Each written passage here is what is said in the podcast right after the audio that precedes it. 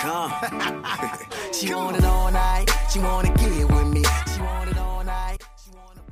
亲爱的朋友们，大家好，这里是你知道的真多，我是绵尾巴，欢迎大家收听本期节目，也欢迎大家关注绵尾巴的微信公众号，直接搜索“绵尾巴”三个字的全拼就能找到了。我们节目的文字内容还有好听的背景音乐都在公众号里哦，也欢迎大家来到公众号里面跟绵尾巴互动和交流。今天我们来聊聊最近热映的电影《美国队长三》。看过的朋友都知道，贯穿整部影片的其实是站队的问题。网络舆论中，站队很容易，但知道自己为什么站队却很难。像在曾经的快播事件中，庭审时支持技术无罪的，与最近批判百度帮助医院虚假宣传的，可能是同一批人。还有。曾经为执法过程中打死无辜者的梁警官辩护的，与在最近一起当事人疑似拒捕过程中心脏病发身亡事件中声讨警方的，可能也是同一批人。在决定赞同或者是反对某一方的时候，我们不妨多想想，做出判断的时候自己掌握了多少事实，做出价值判断的依据是什么。但现实是。现在各种对于舆论的限制，让我们掌握事实和接近真相的难度越来越大，做出理性判断的难度也越来越大。我们刚刚说过，贯穿美队三的也是站队的问题，分歧点之一就在于冬兵是否违法。今天我们就来探讨一下这个问题。首先，冬兵不应该被判为杀人犯。冬兵在美国接受审判，一般来说，定罪需要满足三个要素：第一是犯罪行为，又叫做犯罪的客观因素；第二是犯罪的心理因素，又叫做犯罪的主观因素；第三是犯罪的危害。接下来，我们一个个来说一下。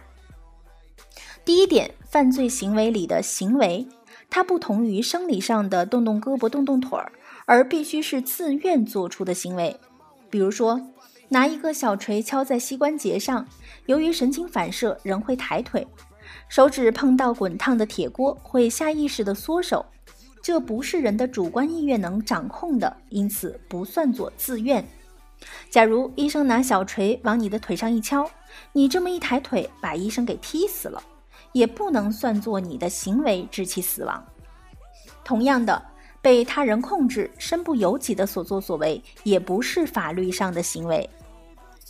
例如，在一个案件当中，被告喝大了以后被人抬上街，这就不构成公开场合醉酒的罪名。类似的，冬兵也可以称自己被洗脑，所以身不由己。他一系列的飙车、开枪和耍帅的动作都不是真正的行为。问题是，陪审团不买账怎么办呢？毕竟，洗脑对人的操控并不是那么简单，单凭念几句口诀就能让一个大活人上天入地的执行命令，一般人都会觉得太玄乎了。所以，我们来看看别的辩护理由。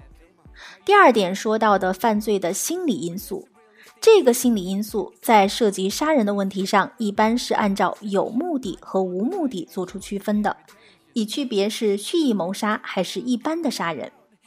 目的很简单粗暴，就是你对行为的后果非常清楚，而且完全希望后果发生。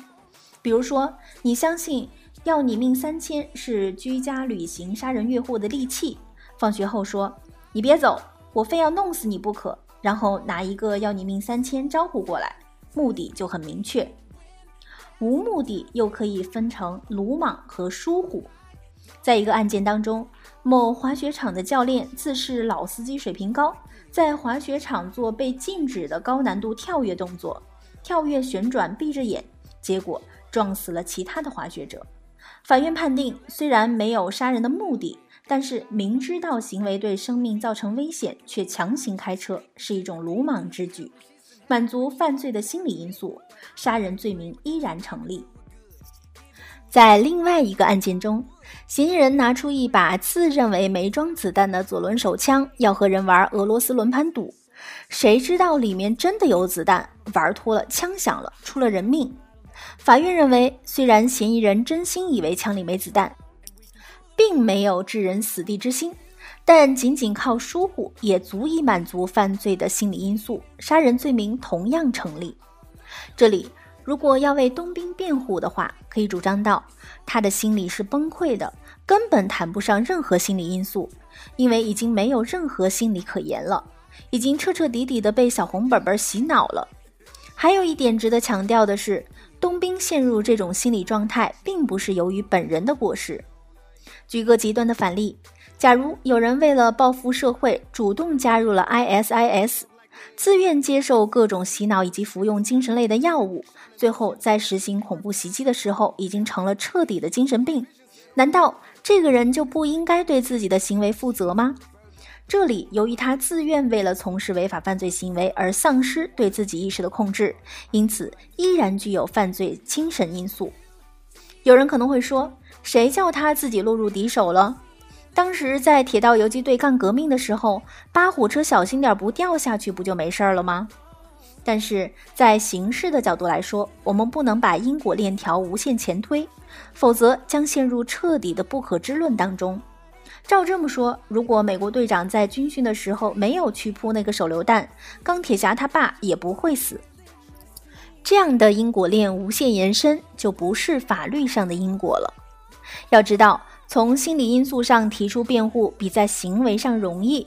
如果坚持主张冬兵的一举一动都是他人控制的结果，在科学上和在情理上证明的难度都很大。而仅仅针对心理状态，则举证的难度就会降低很多。例如，在一个经典的案件当中，嫌疑人就辩护称自己袭击首相并打死他的秘书，是因为受到了托利党洗脑，从而脱罪。在另外一个案件当中，嫌疑人称自己因为长期酗酒患上了反社会人格障碍，在神志不清的状态下试图抢银行，同样也没有被判有罪。可以说。主张精神失常不具备犯罪的精神因素是一项比较可行的辩护策略。至于造成的危害，基本没法洗地。但只要能够推翻行为和心理之中的任意一点，杀人罪名也不会成立。但是死罪可免，活罪难逃。有一件事情冬兵的确开脱不了，那就是骑摩托车不戴头盔。根据美国绝大部分州的法律，骑摩托车不戴头盔且不持有足额的医疗保险属于犯罪。保险金额各州要求不同，一般要求理赔额度是一万美金以上。大家可能要问了，刚才不是说冬兵被洗脑了，身不由己吗？没错，可这是一项严格责任罪名。严格责任指的是不问心理因素，仅仅按照客观条件来定罪。常见的严格责任罪有破坏公共财产、违法持枪以及部分交通违规。为什么在这里罪名中不考虑心理因素呢？原因在于这类违法犯罪行为的危害不来自于人的内心，而仅仅体现在客观事实上。惩治此类犯罪的目的也并不涉及道德层面的批判和引导，而是为了管理社会秩序、规范成员行为。一个善良的人无证飙车，与一个内心邪恶的人以同样的方式超速驾驶，对交通运输的危害是一样的，他们的过错程度也是一致的。所以在定罪的时候，不对他的心理因素做出区分。美队说冬兵被人控制，身不由己，因此没有犯罪。这句话只说对了一半儿。就算身不由己，在美国绝大部分州骑摩托车不戴头盔也是犯罪。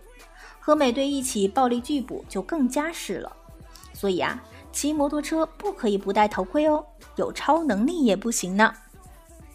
好的，以上就是本期节目的所有内容了，感谢大家的收听。如果你需要了解节目的文字内容和好听的背景音乐，可以关注“绵尾巴”的微信公众号，直接搜索“绵尾巴”三个字的全拼就能找到了。也欢迎大家到公众号里面跟绵尾巴互动和交流。下期节目我们再见吧，拜拜。